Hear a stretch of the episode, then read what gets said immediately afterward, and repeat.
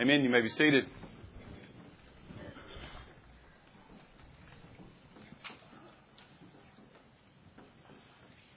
Turn to Romans chapter 12.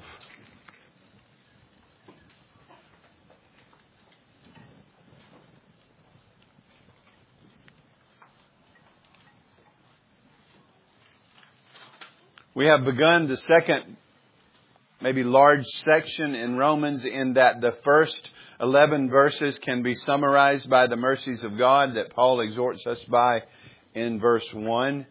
And now we're talking, we talked in all of those chapters about uh, the good news of the gospel, the fact that all people are, are lost and in sin and need a Savior, that Christ is that Savior, that salvation is a free gift through faith in Him, that the soul God justifies he sanctifies, grows in grace, that we dwell in God's love and, and, we cannot be separated from it, and that God's wisdom in working this salvation to the ends of the earth to save Jew and Gentile by His sovereign order. We've seen that in 9 through 11.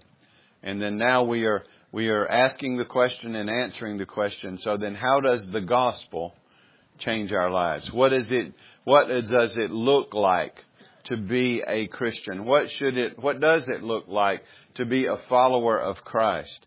And so Paul is beginning to lay that out here in chapter 12. And we'll read verses 1 through 8. And we'll look at verses 4 through 8 this morning.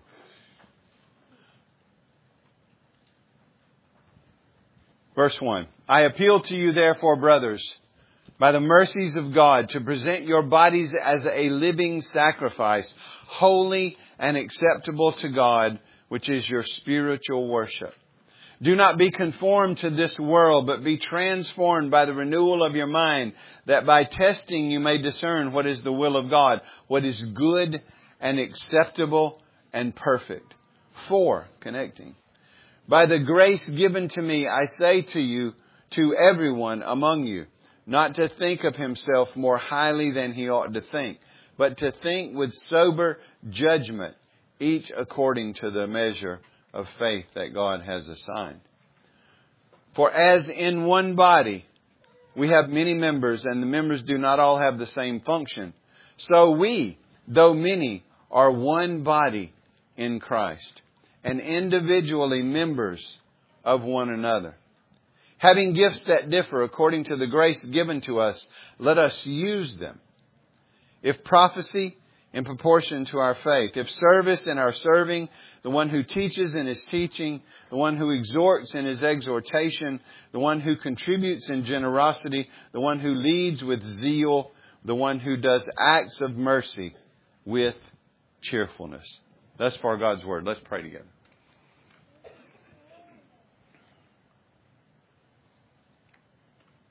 Lord, I pray that you would send forth your word with the Spirit attending to illumine and apply it. Open our hearts, open our minds to understand your word, to cherish and treasure your word, to live in its light, to live for Christ who has lived and died for us. So bless us with your word this morning.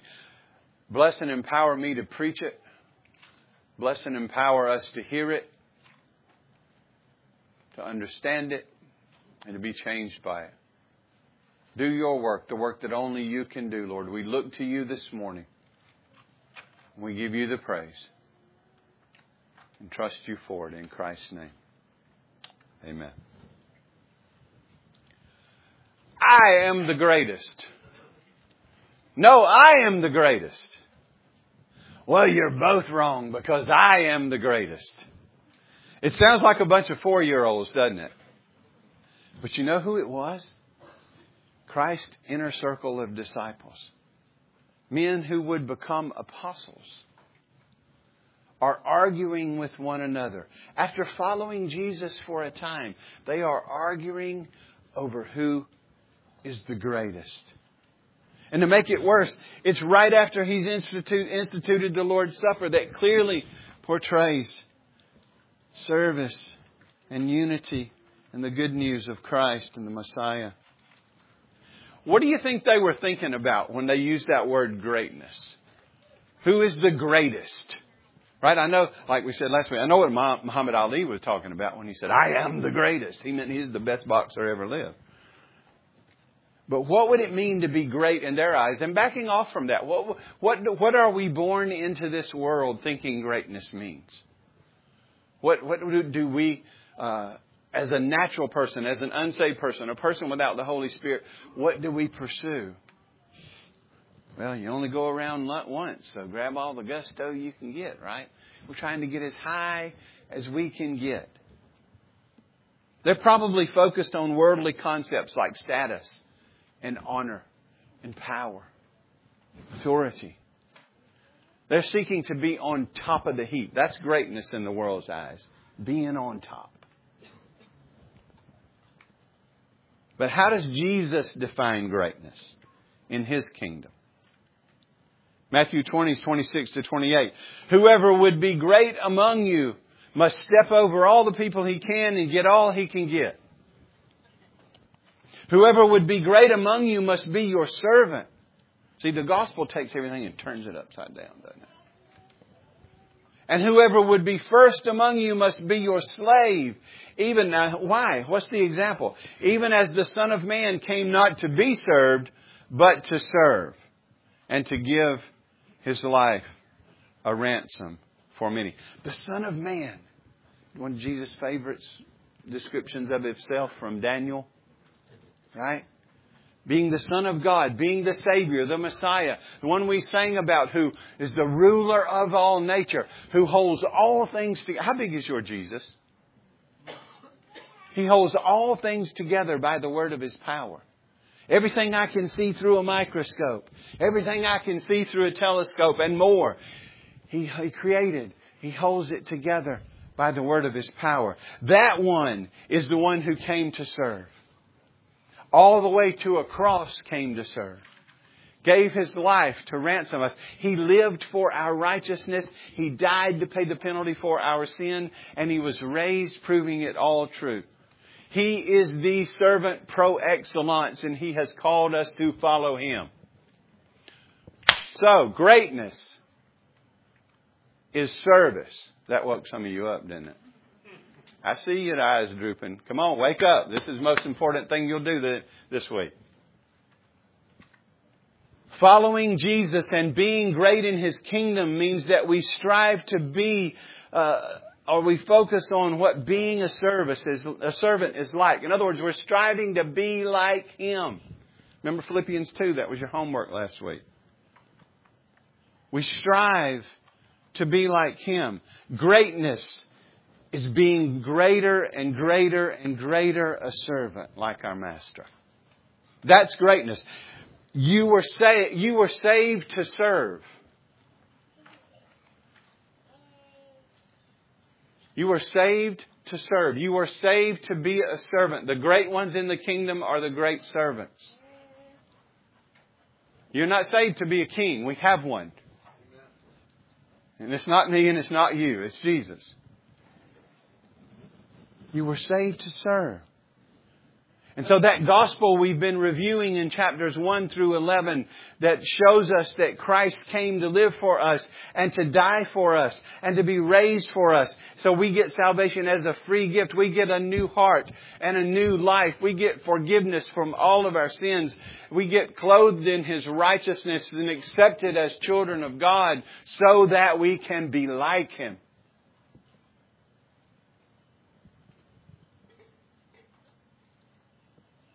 Our proper response to the gospel, we've seen it already in chapter 12, is to be a living sacrifice. It's to lay ourselves on the altar. Problem is we keep crawling off, don't we? You've heard that before. But we, and okay, so then we ask our questions. What does a living sacrifice look like? In verse 2, it's one who is conformed to His truth, His word, shaped by His word. We, we've seen in verse 3, that it, it, therefore is humility. We don't think too highly of ourselves, but we have sober judgment so that we're humble. And what is that humble heart? How does it reveal itself? In service, in care for, in service to God, service to God by and through serving other people. So the main point today, strive to be a humble servant that embraces both the unity and the diversity of the body of Christ. You were saved to serve. And in our text we see the unity and the diversity of the body of Christ. We see what brings unity to that diversity, just like the universe. Right? God brings unity to all that diversity out there. He is the answer to that old problem of the one in the many. I'm not going to talk about philosophy this morning. But what does He save us to do and what does He bring us together to do? Well, the very shortest answer is His will. And what is His will? It's revealed in the Great Commission. And how do we accomplish that? By being servants. Servants of His, servants of one another, so that the church can take this gospel to the ends of the earth. Look, look, Paul gives us the illustration this morning. Look in verse 4. For as in one body, think physical body, as in one body, we have many members, and the members do not have, all have the same function. And Paul talk, you can go read in 1 Corinthians 12 and, and other places, but he talks about gifts there and he uses the body as an illustration. But we have hands, naturally speaking, normally speaking arms, feet, legs, eyes, ears, mouth. And then we go inside heart and other things. But they all work in unity, guided by the head. Right? The hand can't just run off to do its own thing, and the foot its own thing, and that's when things aren't working right. The body we have many body parts, but they all work together. They don't have the same function, but they work together. If I'm walking, my body is working together to walk. Or running, or sleeping. My hand's not at a dance party. Oh, well, usually. While I'm trying to sleep. You see what I'm saying? These, uh, these body, human body parts, when everything's functioning right, work together toward a common goal, whatever that particular thing is we're studying, whatever that thing we're doing at that time. So Paul's using this illustration. He's saying, just like a physical body has many different parts, but all those parts are together one body and work together. Look, look, look what he says. So we, so he's given that illustration of a physical body, and then he says, So we, though we are many, are one body in Christ, and individually members of one another, or one of another, as the ESV says. So here's the unity of the body of Christ. Look at it. Again, so we, though many, are one body. Now look at that little word, two words right there. You see it all over the place. Speaking of union with Christ. In Christ. That really asks a question, doesn't it? What is, are you in Christ? What does it mean to be in Christ? How in the world do I get in Christ? How do I become part of the body of Christ? Well, you do your best and God will do the rest. Your good works maybe someday will outweigh your bad and or maybe you get in because of your parents. Or no. What does it mean to be in Christ? It means to be in union with Him, joined to Him, hidden in Him. My old man has died and I'm now new and alive in Him. I'm one with Him and therefore one with His body. How does that happen? Well, even the small children know the answer to that, right? God loved the world in this way. You may have heard it, for God so loved the world, but literally it should be in this way God loved the world. That He gave His only begotten Son to live for us, to die for us, to be raised for us, that whosoever believes in Him, trusts in Him, shall not perish, but have everlasting life. We are united to Christ through faith. We become a part of His body in Him through faith in Him. Are you trusting in the Lord Jesus Christ and Him alone this morning? If so, no matter how you're feeling this morning, you're in the body. You're part of the body. You're one of His people. You're a member in His body. Believe on the Lord Jesus Christ and you will be saved. Saved from what? Poverty? A bad back?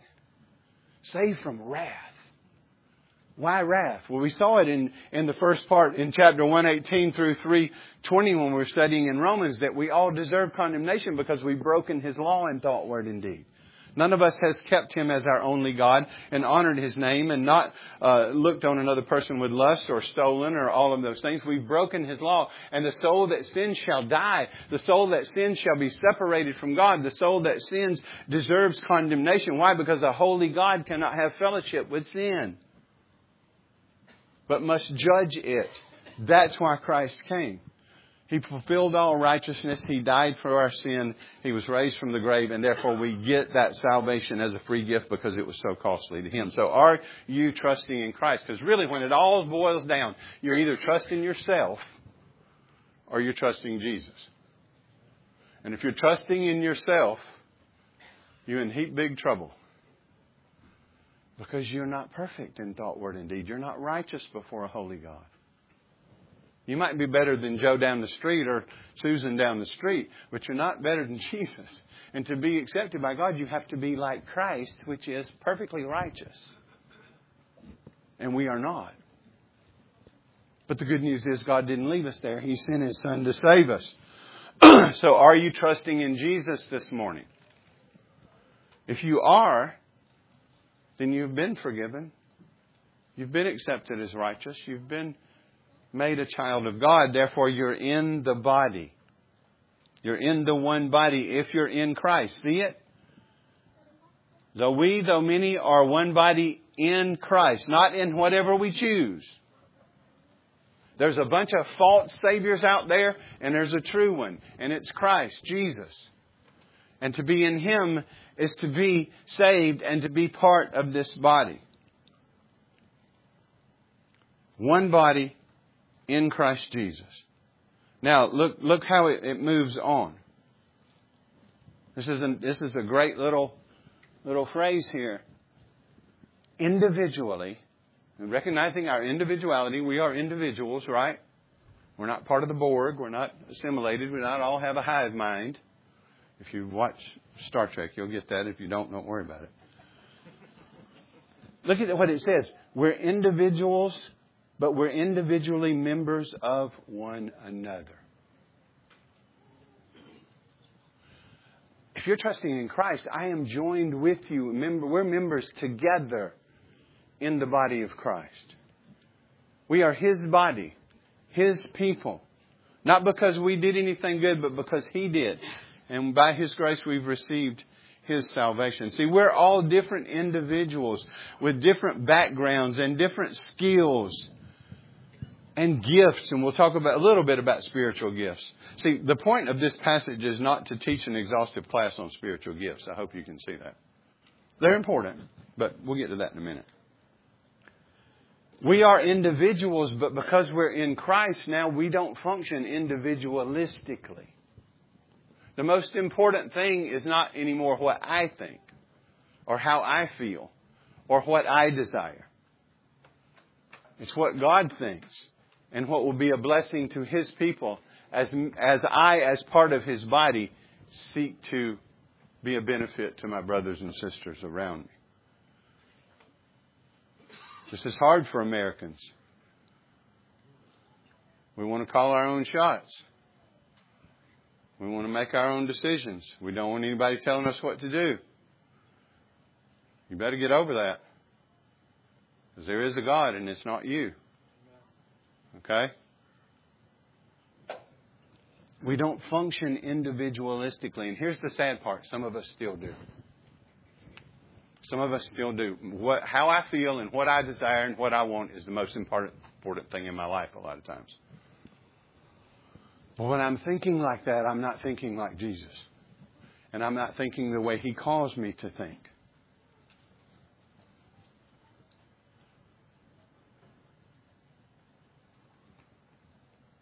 if I'm thinking right, remember we've seen this already in the humble servant. And go back and I'll let you listen to those servant, other sermons that previous about humility. But my mind is to be Christ's mind, which was one of self-sacrifice for others. My mind is to be what He calls me to. Listen, God first. Because God has saved me. I belong to Christ. He died for me that I might live for Him. And others before me. See, this is going to help you on that Sunday morning when you get up and think, I just don't feel like going today. Well, we didn't put that live stream out for you to be lazy and sit in your pajamas and make worship easier.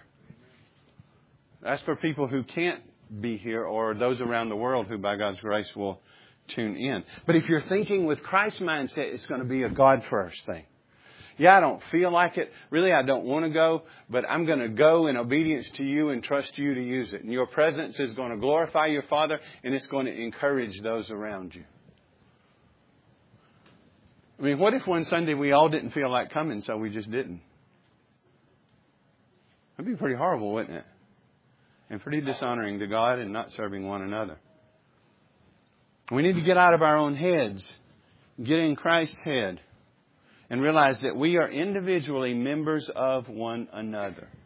We are a body, the body of Christ, and the head is directs the body when the body is healthy.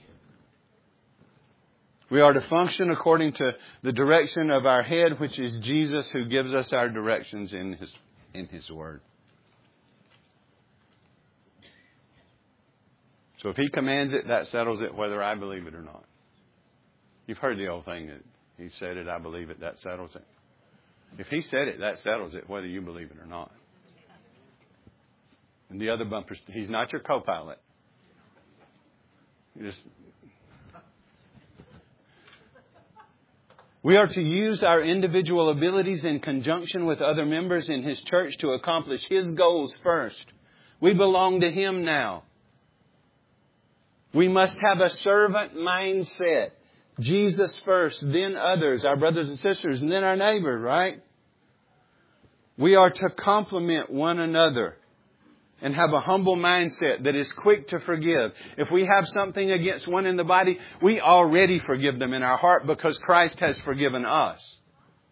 They come and confess it, we extend that forgiveness to them. They do that 70 times 7, we extend that forgiveness to them. I've just had it with these people. What if God treated you like that? You get hacked off at somebody so you don't come. What if he just, every time you sin, what if he saw your sin just withdrew from you? We are to forgive as we've been forgiven. We're to serve as we've been served. We are to love as we've been loved. We are, the gospel, if it's really at work in us, is going to make us a willing living sacrifice that is humble and pours itself out for others. Because there's one God, Father, Son, and Holy Spirit, who has given us one salvation in His Son and calls us together to be one body. I'm going to talk about gifts later, but I'm going to read this verse now from second from 1 Corinthians 12. There are varieties of gifts, but the same Spirit. Notice what brings unity, the Spirit. There are varieties of service, but the same Lord. There are varieties of activities, but is the same God who empowers them all in everyone. To each is given a manifestation of the Spirit for the common good. So the gifts that I've been given are not first and foremost for me. They're for you for the common good. And the gifts you've been given, notice I didn't say, we'll talk about this in a minute, if you've been given any, are for the common good. So, we are one body in Christ. This point is embrace the unity of the one body in Christ. And one of the ways we embrace it is we strive to protect it. Ephesians 4, 1 to 6. I'll read it quickly. I therefore, a prisoner of the Lord, urge you to walk in a manner worthy of the calling to which you've been called. Look how it flows like with our passage. With all humility. Calling to faith it brings humility and gentleness and patience, bearing with one another. Eager to maintain the unity of the Spirit in the bond of peace. There is one body and one Spirit, just as you were called to one hope that belongs to your call. One Lord, one faith, one baptism, one God and Father of all who is over all, through all, and in all. One body, under one Lord, with one major purpose, working together. We protect the unity of the church by cultivating a growing servant mindset like Christ. Embrace the unity of Christ's body by pressing into being a humble servant. Secondly, embrace the diversity of the body of Christ. Look at verses 6 to 8. Having gifts that differ according to the grace given to us, let us use them. And we'll talk about the list in a minute. Notice what that doesn't say. If you have a gift, let's use it. No, it says having gifts. We have gifts. We have been, see, see, we can't say, well, I see that I'm supposed to be a humble servant and I see that I'm supposed to serve you in your kingdom, but I'm just not ready. I, I don't have what I need. I, I, I I need more. And he's like, No, you have gifts. You have gifts. There's different spiritual gifts. Look what it says. The body has gifts, and we're individually members of one another, having gifts that differ according to the grace given to us. We have different gifts. Look at me. If you're trusting Jesus, you have at least one spiritual gift. At least one. Sometimes people have two, three. That's all up to God and His sovereignty and how He's going to use His children. But if you're a Christian, you have been gifted in at least one way to serve His body. And that's different. We're not all eyes. We're not all hands. We're not all mouths. We're not, you see what I'm saying? And the least seen gifts are not the least important gifts. This, me standing up here doing this today is not the most important thing. And my gift is no more important than your gift. You don't believe that, but that's true. We have different spiritual gifts. Salvation is not a cookie cutter. The Holy Spirit is sovereign over our gifts, but you have at least one gift. Notice that's what the text says. And we see it in Ephesians 4 and other places that he, he ascended on high and he gave gifts to men and women, to his body having gifts that differ according to the grace given to us. God is sovereign over all of that. Now look, but having gifts, use them. Well, I woke Evangel up with that, didn't I? He's like, whew. Isn't that what he says? Having gifts, let us use them.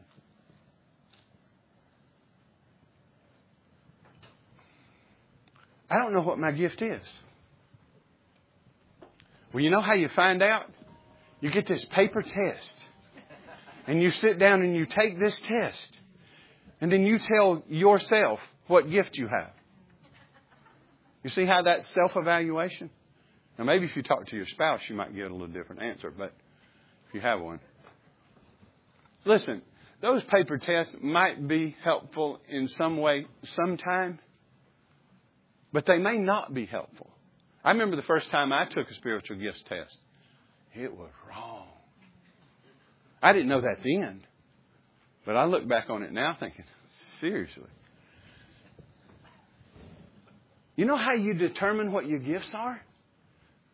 You obey Jesus and jump in and serve a lot of us don't know what our gifts are because we just been we fell prey to the culture that thinks Christianity is just showing up on Sunday and hearing some guy talk too long and giving maybe a little money and going home and doing our own thing. That's what we think Christianity is. No, the Lord's Day is the high point of the week, but that high point of the week has a purpose to to re- recalibrate us and reset us to go out into this world and live for Jesus. But the one reason we don't know what our spiritual gifts are is we're not testing them. We're not trying them. We're not seeing what we're good at. You know how you know you're good at baseball? You try to play it. or basketball or golf. I don't give up too quick on golf. It takes a while to find out whether you're good at that or not.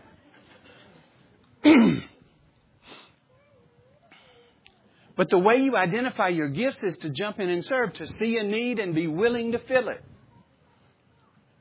And if you sit back and go, oh, I can't do that, that's not my gift, that's not how that was intended to work. Because we know we're commanded to meet one another's needs, to fill gaps and fill holes. But jump in and serve and see where God blesses your service. As you start serving in the church and as you're trying different things, something's going to begin to resonate with you. And you know what? It's not only going to resonate with you, it's going to resonate with those around you. And they're going to say, man, you really are a blessing at this. When you, when you said this or when you did this, that really benefited me or encouraged me. See, we, we serve the body, and as a body, we get to see what gifts we have. Even the Lone Ranger had Tonto. If you don't know what that show was, don't worry about it.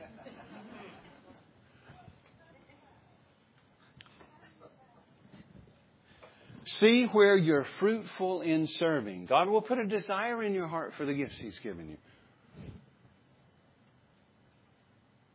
The Spirit will, has gifted you to serve, and He will bless your service and help you identify your gifts.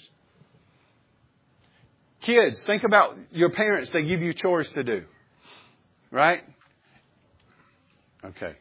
Hopefully your parents give you chores to do. Hopefully they make you do stuff. They don't let you just get, get, get, get, get.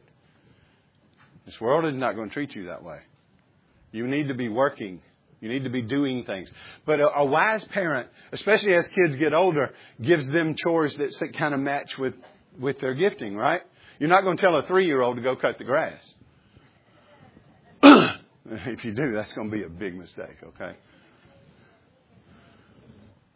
Parents assign some chores according to gifts and ability, but some chores are just general service to the household, and those might even be things kids don't like or don't want to do.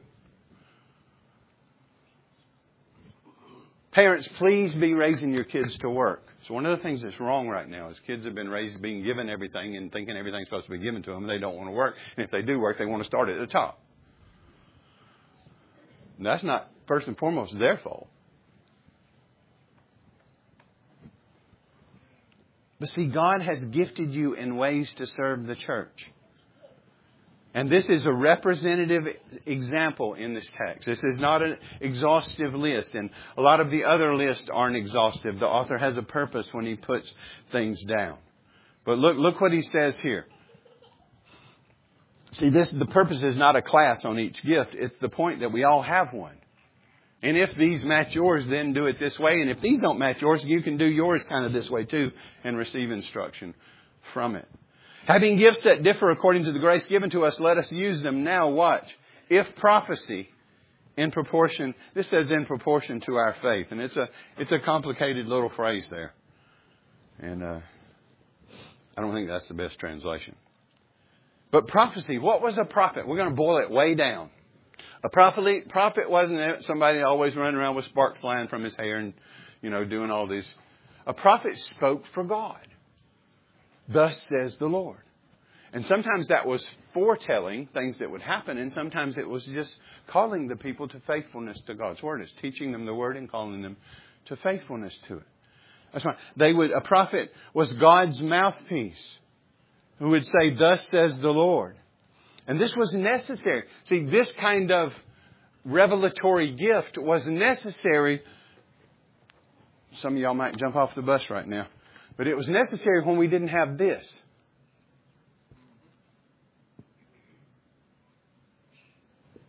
When the revelation of God was not complete, prophets, if you want to say filled the gap or whatever, they brought God's word to God's people so that God's people could grow in His grace. And it was necessary at the time when we didn't have the full word go read Jeremiah and read chapter 23 where Jeremiah, God through Jeremiah is mocking the false prophets who prophesy about their dreams and all this other mess.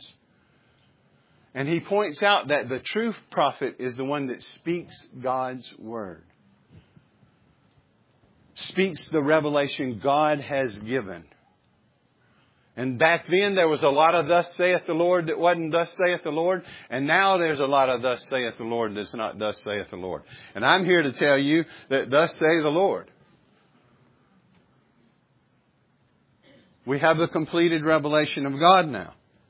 But Jeremiah says, let him who has my word speak my word faithfully. That was the job of a prophet. And apostles and prophet were part of the foundation of the church. Go read Ephesians 2.20. There's nowhere in the New Testament that tells us how to identify the office of prophet. You know why? They were part of the foundation of the church. That doesn't mean there's not a remaining prophetic element in the ministry of the church. I mean, there's a prophetic element in the church this morning as the word is being preached. But my job before, and this is why you need to hold me accountable to, my job is to preach the word. It's not to preach fancy stories and make you feel good, and uh, it's to preach this. Because this is God's word, and this is what He's called us to preach. 2 Timothy 4, you can go read that. But as the word is proclaimed faithfully, then the Spirit works through that to accomplish his work. If God has called you to preach, your job is to preach His Word faithfully. I constantly get reports of people going to places where somebody stood up and read a little piece of this book and closed it up and never mentioned that text again. That's not what we're supposed to do. I know, I know it's not always easy. But your job is to preach the word if you're called to preach the word. And if you won't do that, sit down. Your job is not to tickle people's ears. And look what it says.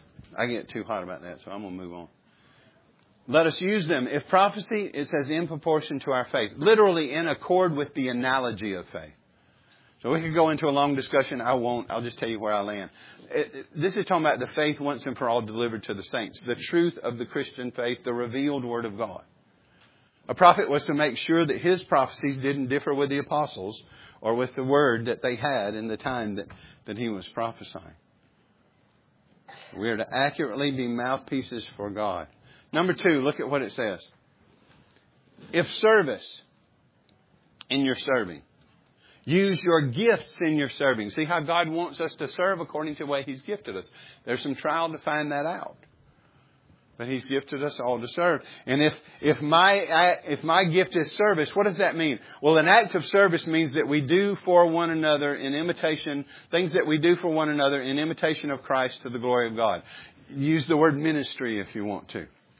It's most typified in those identified as deacons in the church. The root here is diak where we get the word deacon. Serving others. So listen, if my gift is not service, that means I don't have to serve others. Bad. It just means that some people are more gifted in it and better at it, and they can help the rest of us do it better. Just like, you know, other ones that we'll see. Certain people are gifted in other ways for the common good. So servants help us serve and help us direct that and target that and do that better so that we're not just shotgunning. So if in your service, be serving according to your gift and helping those who do. The one who teaches in his teaching. Not all of you are gifted to teach. And some of us think we're gifted to teach when we're not. But the way that's revealed is when you get up to teach, people go, yeah, I don't think that's your gift. If you're gifted to teach, then you're going to have you're going to be able to help people understand the word, and it's going to benefit them in their life, and they'll be able to come back and say, "That was a blessing to me." So, if God has gifted you as a teacher, use that gift. We need that gift. How about exhorts? And that's connected, right? Urging, exhortation is urging believers to live out the truth of the gospel. So we don't just teach with a yawn. You can do with that what you will. No, part of that teaching, part of preaching is this exhortation. Part of one another encouraging is this exhortation to, to live for Christ, to live faithfully for Jesus. The one who contributes, look at the next one. That means giving. The one who contributes, give what he has left over. Generosity.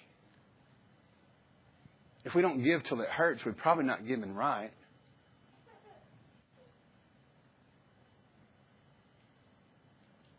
But giving of self first and then of what God's entrusted to you. And especially the more we have, the more responsibility we have to be willing to share.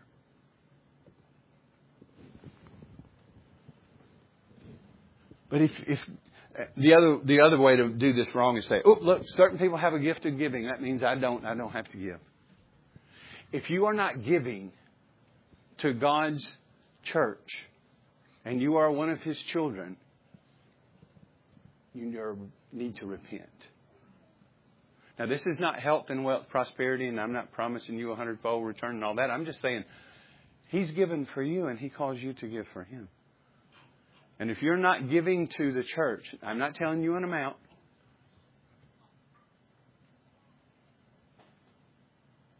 He would say, go read Malachi 3. You're robbing from God. He promises to make that 90% or whatever's left over go farther than the 100% would go if you keep it on like this.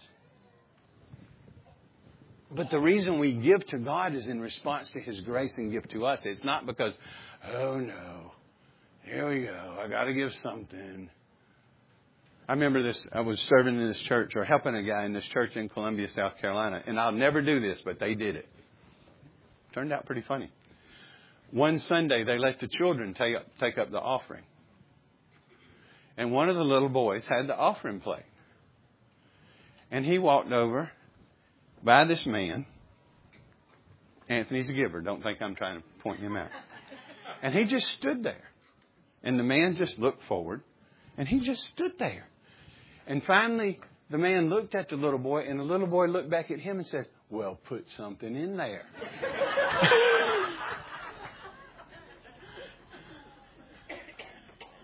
He was exhorting him to be a giver. I gotta move. One who leads with zeal.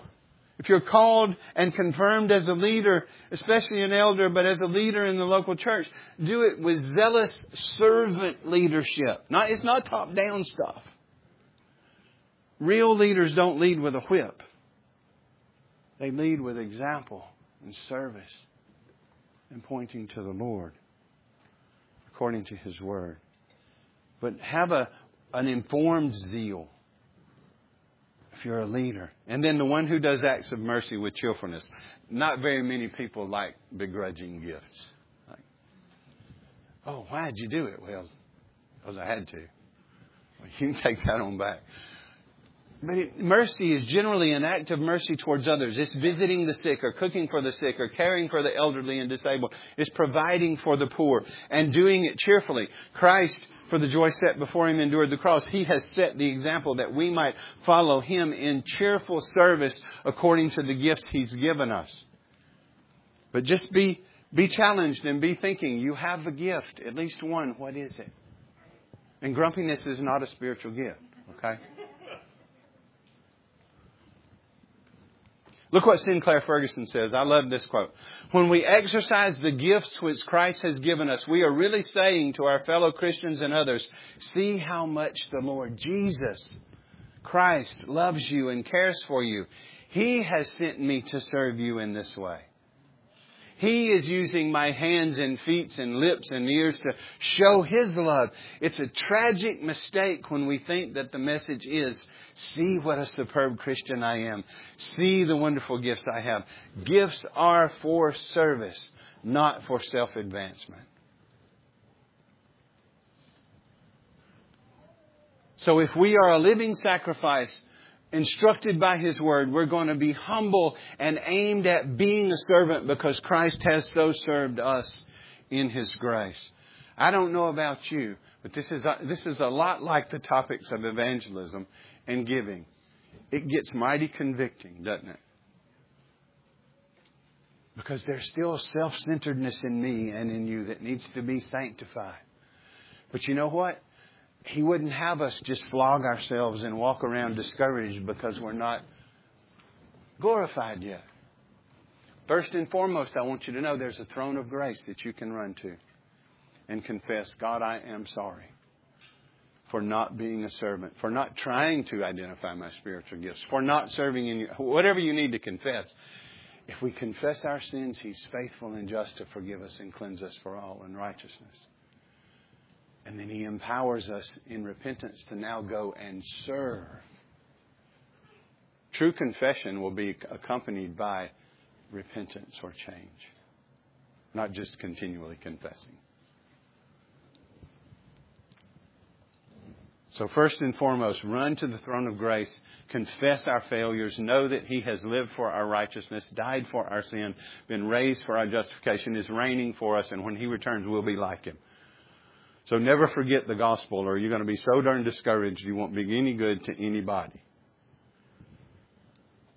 But here's the other application I wanted to bring up. Just reminding us we are one body with Christ as our head. We all look to His Word for our marching orders. This gives us the unity. We are preserved by His self sacrifice. Living sacrifice who have been humbled by the gospel are made cheerful, willing servants. So just how am I how am I sacrificing myself to preserve this unity of the body that God has placed me in? I have a responsibility there to preserve that unity. And then recognizing the fact, number two, that we're all different, but I put gloriously different. Why are we gloriously different? This is not just our natural talents and abilities, but we're gloriously different because we've been saved and gifted, given a spiritual gift that we might serve Him. And it's all of His grace. We don't deserve it. See, if we're living in grace, two things won't happen. I won't look at others' gifts and think mine are less important. And I certainly won't look at others' gifts and think mine are more important. But I will be thankful that, praise God, we're all gifted so that we all might come together and serve the Lord and serve one another. If we're all looking to Christ, we're going to have the unity that we need to pour ourselves out like he did. He came not to be served, but to serve, and he calls and gifts you to do the same. Are you a servant? You were saved to serve. Let me just highlight one thing and then I'll, I'll be done. One of the worst fruits of what's been called the seeker sensitive movement is inculcating in people who come to church a consumer mindset. That's one of the worst results of the seeker sensitive movement. It made everything about me. Right? It's a consumer mentality. What does that mean? I'm going for what I can get. A consumer goes to get. So the preacher's job is not to preach too long. We're already done with that one. Um, the preacher's job is not to entertain you, not to make you feel good about yourself, not to tickle your ears so that you will come back, not to uh, uh, not to intentionally beat you up either, but just to preach the word. But see, how do I know if I'm kind of have a consumer mentality? Well, I come to worship when it works, when, when it fits in the schedule. I hope it will be good. So I come to church, if I'm a consumer, I come to church for what I get out of it. Whether or not it gives me good feelings. I come looking for feelings. Listen, that's a consumer mindset. I come looking for entertainment. The church is not the theater. The theater does it far better. If you want to go to entertainment and a play, go to the theater. You'll enjoy yourself far more, probably. The church's job is not to do those things. And if you, if you're coming to, now hear me now, if you're coming to church for what you can get out of it first and foremost, that's a consumer mindset. You say, well, no, I'm coming so that I might glorify God and, and receive from His Word. That, that's a, if you're serving God in worship and trusting Him to change you through His Word. You're, you're coming though to give first. I'm coming, if I'm not a consumer but a humble servant, I'm coming to give God the glory and worship He deserves and He calls me to. I'm coming to serve and encourage my brothers and sisters around me. And what I get out of it is way down the list. But I'm telling you, when the Word is preached, sometimes you're not going to enjoy it. If you always enjoy it, something's wrong. If you're never challenged, convicted, something's wrong. So we need to repent of that consumer mentality. We'll never be a humble servant if we're consumers. Because I'll always be in it with you for what you can do for me. Now, I may not say that, or I may not even think it that clearly, but if I look at how I'm doing things, I'll say, huh, maybe that really is in the background here. Am I focused on Christ and loving Him and focused on His people and loving them? That'll get me here when I don't want to come. That'll get me here to serve even when it's uncomfortable. And I'll keep my eyes focused on Christ and trust that He's using me. See, the gospel produces servants when it's rightly understood. God expects you to serve Him and His people, and He has gifted and empowered you to do so. And that's a proper response to the gospel revealed in a living sacrifice that is shaped by the Word and humble. So let me ask you, what are your gifts and how are you serving? It's okay to say, I don't know. But you know how you fix it? You dive in and serve. You go to these deacons, go to Anthony. How can I serve? And you better tell me something because I want to serve. Right? We, there's plenty of things to do. But are you part of the solution? What are your gifts and how are you serving? If you're not serving, today is the day to repent of that and put this text into practice. Because our main point was strive to be a humble servant that embraces both the unity and diversity of the body of Christ. You are saved to serve. Are you the greatest? If you are, remember the greatest in the kingdom of God is the best servant. And, and ultimately that's Jesus. But if you are great in His kingdom, it'll be because you are the most humble and compassionate servant in Christ's church. Jesus came not to be served, but to serve. And if we keep our eyes fixed on Him, we will be humble servants for His glory, the good of our brothers and sisters, and yes, even our good in the end. This is the fundamental meaning of to live as Christ. Is to live in faith in Christ and like Christ in this world to live like him in the way he was commanded. If you go away with one thought, let it be this you were saved to serve. To live as Christ. Let's pray. Lord, this is so counter to the flesh. Set us free from self first consumer mindset. Help us to fix our eyes on you, Lord Jesus, and the fact that you, as the ruler of all nature, one who upholds all things by the word of his power, would come to live for us and die for us and be raised and ascend and reign and promise to come again for us, that that gospel should make me like-minded with you. Considering others better than myself and intentionally and energetically plugging in to service in your church. So I pray for those who don't know you this morning that you would work faith and repentance in their hearts so that they would turn and trust in Christ and in Christ alone. And I pray for those of us who do know you that we would be delivered from a self focused consumer mentality to having gospel eyes that are fixed on Jesus and seek to glorify you, Lord, and then are, are benefiting my brothers and sisters around me, seeking to love and encourage them.